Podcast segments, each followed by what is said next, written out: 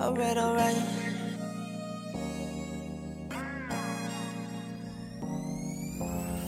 What's up, guys? This is Under the Surface. This is another solo episode. I'm your host, Anneli Maley, and this episode is Pumped by Reebok. Um, it is still a little bit windy, but I hope you hear more of the waves crashing in the background than you do the wind. Um, it's the morning at the moment, so I was trying to get here for sunrise, but I slept in. That's okay. but I will be going for a swim after this. Um, when I do these solo episodes, I kind of want it to be outside, especially the type of questions that I'm asking. I like the idea of being outside. I feel more connected to the earth and the planet and everything around me, but also like I feel less awkward than if I was just sitting in my room filming myself. So, anyway, uh, the question today was about like how do you manage anxiety before, during, and after sporting events? And I really like this question because it's something that a lot of people deal with, not just professional athletes, but I'm gonna talk to you guys about stuff that my psychologist has given me to work on and things that I'm continuously working on because I don't have this bit figured out yet. I I don't know and it's something that I'm trying to work on and maybe I can do an updated version of this with you guys because I'm working with a new performance psych that is going to help me with this stuff, but this is what I have so far. A psychologist once told me that the physical response that you get when you're excited and when you're anxious is the same. It's the emotion that you attach to the way that your body's reacting. And I really liked that because it's it's right. When you're excited, your heart beats fast and you know, maybe you get a bit shaky and a bit sweaty and that's what happens when you're excited and it's what happens when you get anxious as well. So i actually before games if i'm like wow i'm feeling anxious i like stop myself and go no i'm excited. Because even though it's the same physical response one has like a negative kind of vibe to it and the other one is like excited i'm ready uh, you know? And so the first thing for me is changing that language even if i don't believe it but changing the anxious to excited because it is the same physical response. And that'll happen before a game, almost every single game or practice that I do. I might have to stop and reset my language. So um, if I'm feeling anxious, no, I'm feeling excited. And that's something that helps me set up for what I'm doing. And that doesn't have to be just sport, that can be in general life, like whatever you're doing, but changing that wording.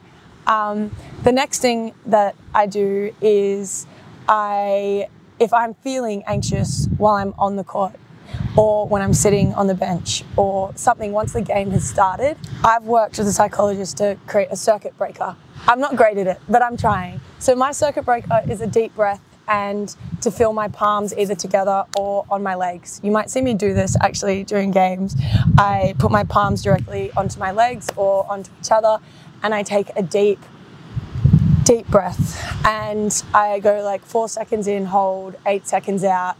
And I do this because breathing in for four seconds and then slowing it on the way out for eight is really quite hard to do. And I can't think about my anxious thought and breathing at the same time. like people say that you can do two things at once, I can't. So that's my circuit breaker. For me, that's that's what stops the anxious thought is just something as simple as a deep breath. And so that's where I'm at with that. I will take my deep breath, my circuit breaker, and I will focus on the feeling of my palms to my legs or my palms against each other. I might just do this, or um, sometimes you'll see me like putting my fingers to my palms. I really have to focus on that. I'm not very dexterous, uh, that's not the word, but I, I can't, I really have to focus if I'm going to do this. It's something that I really have to think about, right? So you cannot think about the mistake you just made and the anxious thought, your deep breath and feeling your palms together. That's too many thoughts. So you have to move on from that anxious thought onto focusing on your breathing and the feeling of your palms.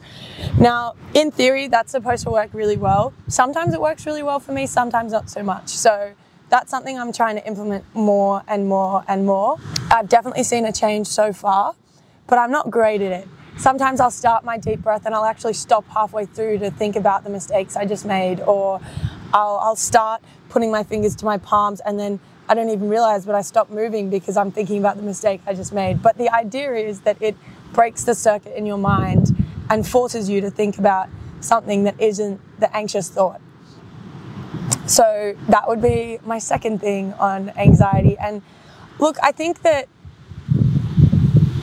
feeling anxious is a common thing for a lot of people. And if we can, or if just take away the like fear of it, you know, because like everybody feels it. And I think being open about it, and I tell my teammates when I'm feeling anxious, like I actually do, like I'm really open about it now. So everyone around me knows.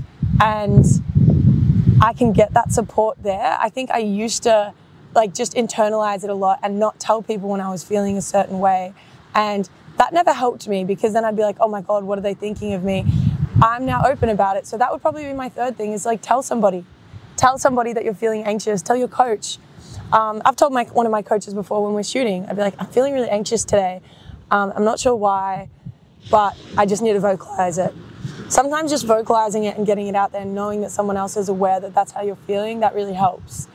Um, especially as a young kid, I never, ever, ever told anyone when I was feeling anxious.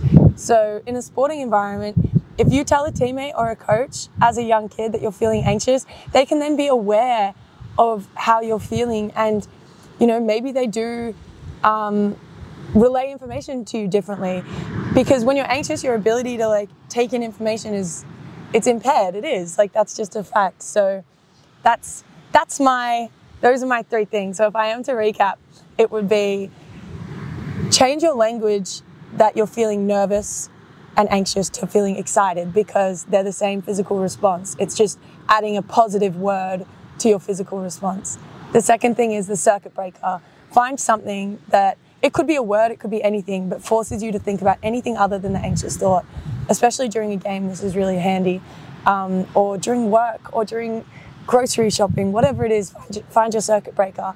And then the last thing is don't be alone while you're feeling these anxious thoughts. Tell somebody, let somebody know.